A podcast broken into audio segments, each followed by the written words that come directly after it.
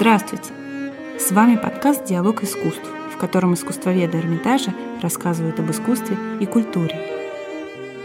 В этом выпуске искусствовед Виктория Яковлевна Снеговская расскажет о западноевропейском портрете в собрании Эрмитажа –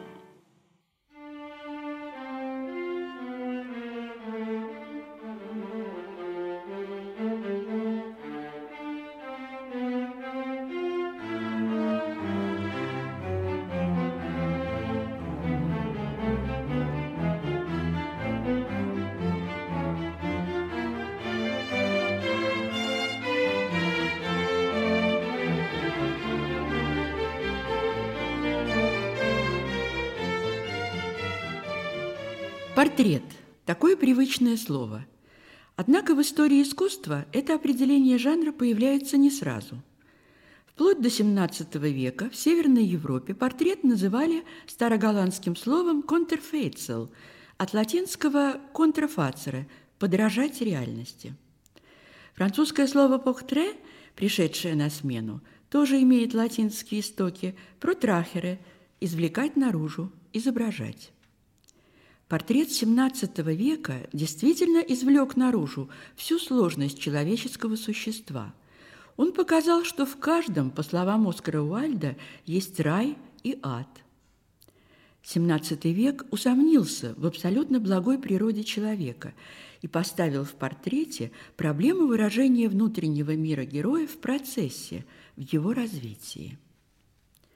XVII век, словами философа Декарта, также утверждал, что нет ничего плодотворнее, чем попытка познать самого себя.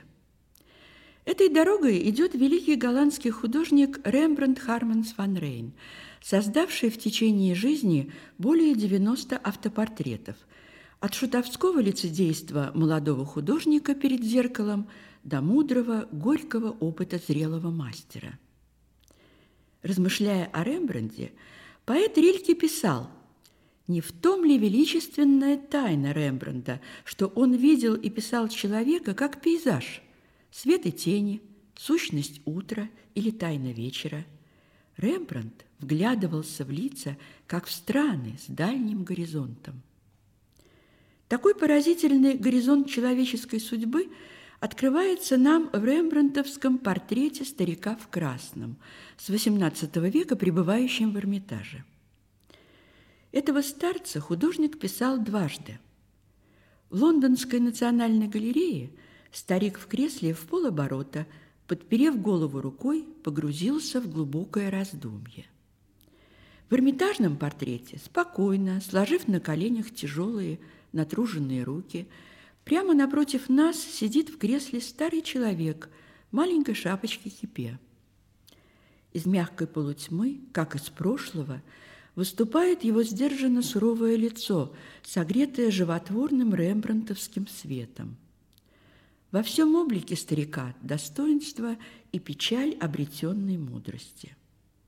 В ясный день, в пять часов пополудни, на картину через эрмитажное окно падает солнечный луч, и возникает ощущение, что человек на портрете дышит.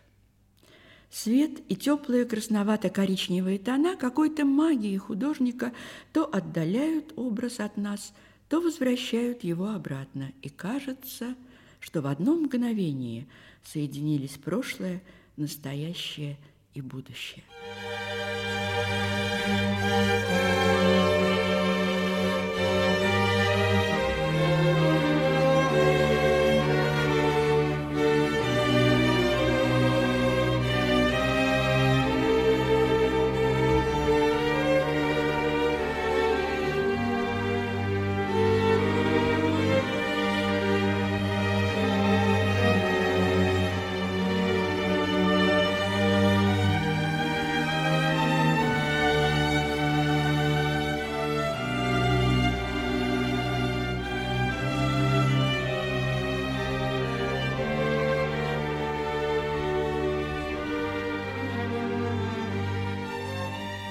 Ста автопортретов было создано блестящим мастером живописи, фламандцем Антонисом Ван Дейком.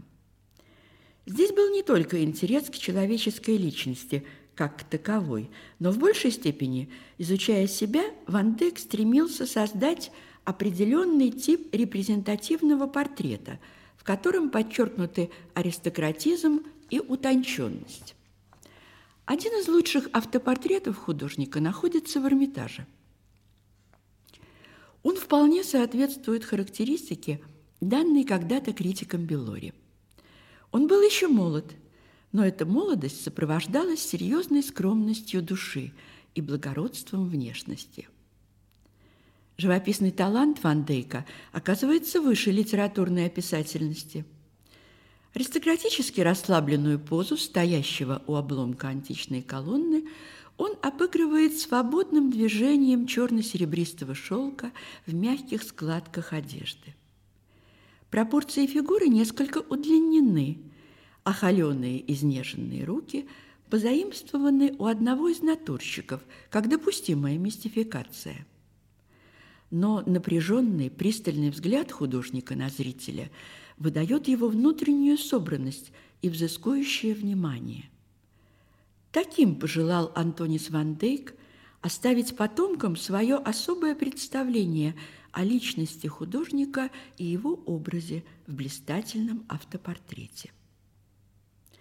Мастерство Ван Дейка, последние 10 лет жизни работавшего при английском дворе, не могло не сказаться на формировании английской живописной школы последующего XVIII века. Томас Гейнсборо – блестящий живописец эпохи Рококо. Он боготворил музыку и природу. Его страстью были пейзажи. Работу над портретами Гейнсборо не любил – и воспринимал для себя как тягостную необходимость, дающую заработок. Но, как ни парадоксально, художника прославили в первую очередь именно портреты, им созданные. И один из самых прелестных женских образов в европейской живописи – эрмитажный портрет дамы в голубом конца 1770-х годов – в XIX веке без каких-либо оснований даму, запечатленную изысканной кистью художника, называли герцогиней де Буфор. Оставшись безымянной, прекрасная незнакомка на портрете чуть придерживает рукой на груди легкую шелковистую ткань, в которую она окутана, и, грациозно развернувшись, одаривает зрителя бархатистым взглядом темных, как вишни, глаз. Над чуть склоненной прелестной головкой высоко зачесанные припудренные пряди волос с диковинным украшением наверху в виде маленькой шляпки, окруженной страусиными перьями. Поражает легкая текучесть кисти по холсту, нежнейшие голубые и серебристые оттенки колорита. Словно прикосновением волшебной палочки достигает художник гармонии целого – отмечал первый президент Королевской академии художеств Джошуа Рейнольдс, хотя он и видел в Гейнсборо своего соперника. Портрет был написан в то время, когда Гейнсборо окончательно переехал в Лондон в 1774 году. В его окружении были известные актеры, музыканты, и кто знает, возможно, дама в голубом – была одной из тех, кто составлял эту артистическую среду. Образ хранит свою тайну. Он словно окутан вибрацией матовых звуков виолы де гамба, на которой так любил играть сам Томас Гейнсборо. Сегодня бы сказали, что Гейнсборо был мультиинструменталистом. Он с удовольствием играл на клавесине и флейте, на гобое, фаготе, арфе и лютне, на гитаре – и скрипки.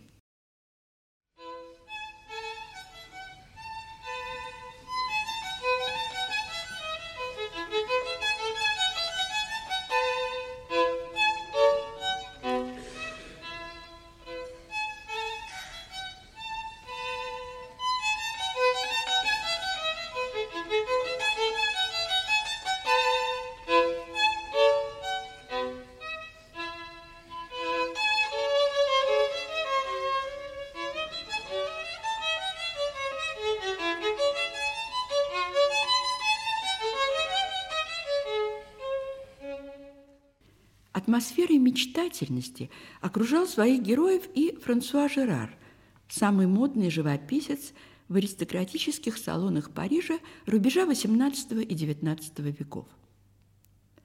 Заказчикам нравилась легкость его манеры, и не случайно Жозефина Мария Роза, супруга первого консула Франции Наполеона Бонапарта, заказала Жерару свой портрет, написанный в 1801 году и хранящийся в Эрмитаже.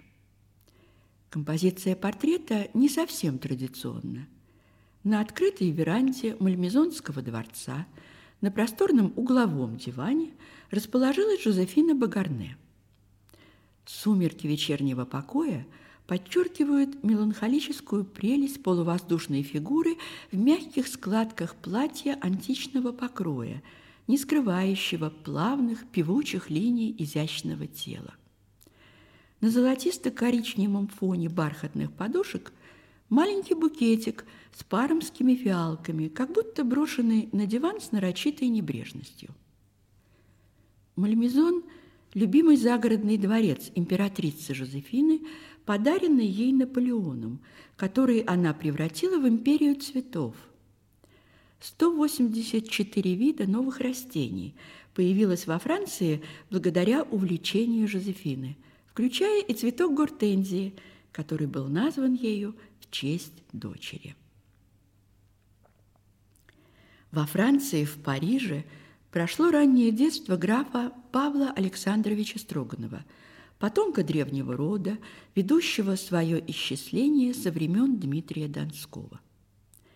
Детский портрет Павла или Попо, как звали его в семье – его отец, просветитель, меценат, будущий президент Российской императорской академии художеств, граф Александр Сергеевич Строганов заказал художнику Жан-Батисту Грёзу.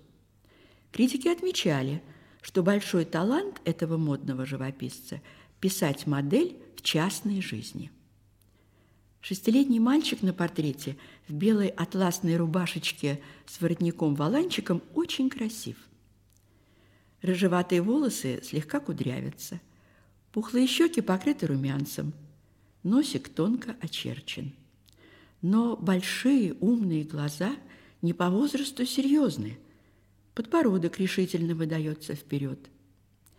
В лице ребенка уже читается характер, а может быть и судьба. Молодой граф Строганов примет активное участие в событиях французской революции – будет ближайшим советником молодого императора Александра I и попечителем Санкт-Петербургского учебного округа. Особую отвагу генерал Павел Строганов проявит на полях войны 1812 года и удостоится быть запечатленным в военной галерее Зимнего дворца.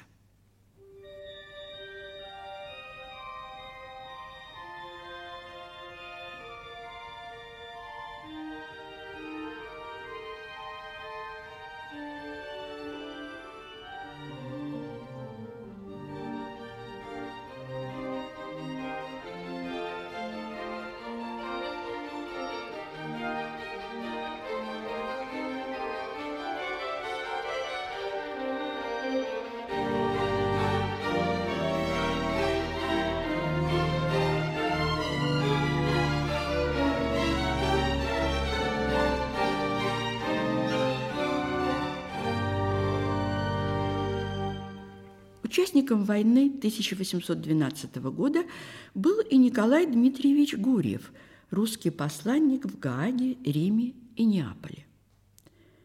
В 1821 году, во время своего свадебного путешествия, граф Гурьев знакомится во Флоренции с ярким живописцем и блестящим рисовальщиком Энгром и заказывает ему свой портрет. На фоне далекого пейзажа с пиниями и горной грядой на горизонте высится импозантная фигура графа. Он выглядит монументом самому себе, значительный и горделивый. Есть нечто царственное в том, как Гурьев придерживает ярко-красный плащ и выпрямляет голову над жестко завязанным ослепительно белым шейным платком. Надменный взгляд – Властный жест руки, сжимающий перчатку, довершает характеристику модели. Только ли эти черты натуры были присущи графу Гурьеву? А может быть, именно они были важны для художника? Похоже, ответ мы найдем в словах самого Энгра. Подчеркивайте доминирующие черты модели, настаивайте, продвигайте их, выражайте их более сильно. Своим совершенным исполнением – Кисть Энгера соединила в портрете традиции классицизма и романтическую атмосферу пейзажа.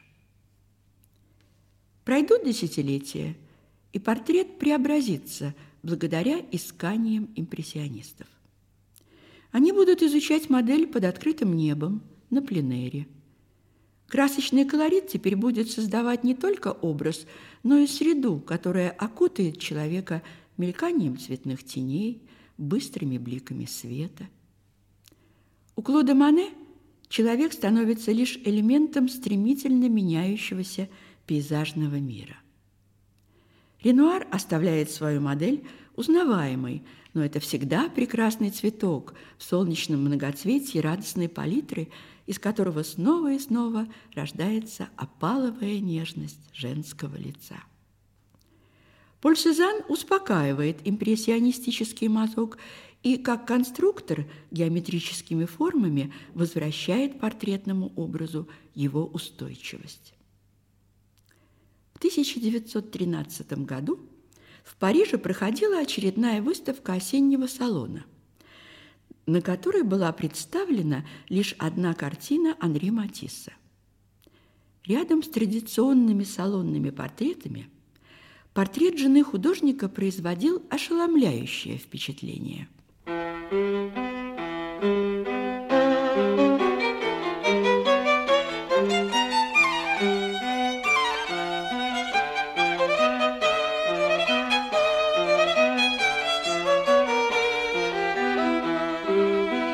На зрителя смотрело черными проемами глаз пугающее и таинственное лицо, подобное маске – оно притягивало и отталкивало одновременно. Один из критиков спросил Матисса, что бы вы сделали, если бы встретили такую женщину? «Бежал бы в страхе», – ответил художник. «Но я создавал не женщину, я писал картину». Живописные портреты Матисс писал редко, но всегда стремился усилить их декоративность. Когда в Эрмитаже – мы подходим к портрету Амели Матис, этот таинственный образ поражает нас и своей особой элегантностью. Есть неповторимый шарм парижанки в непринужденной позе, в том, как наброшен на зеленый жакет изысканный оранжевый шарф, как надета маленькая шляпка, напоминая о том, что лицо маска принадлежит женщине. Трудно представить себе – что работа над этим портретом мадам Матис потребовала более ста сеансов. На исходе XIX столетия человечество предчувствует неслыханные перемены, невиданные мятежи, идущие с XX веком. И в пророческом слове Бадлера уже видятся сюрреалистические образы Сальвадора Дали – что в веках и пространствах лицо человека? Это страшный оазис в пустыне тоски. Но через боль и страдания, отчаяние и разрушение вновь приходит из глубины веков и очеловечивает нас мудрое философское откровение. Самая замечательная поверхность на Земле – человеческое лицо. И этому чуду – Подивимся. Мы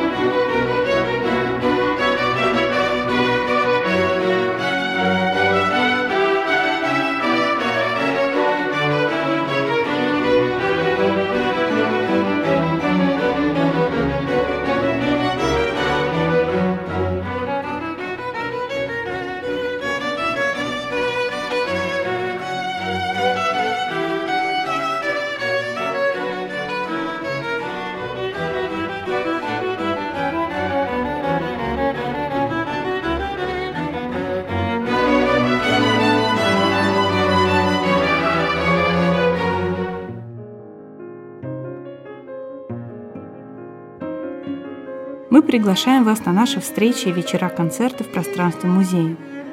Билеты можно найти на официальном сайте Эрмитажа в разделе «Диалог искусств». Наш подкаст можно слушать в социальных сетях и на всех стриминговых площадках.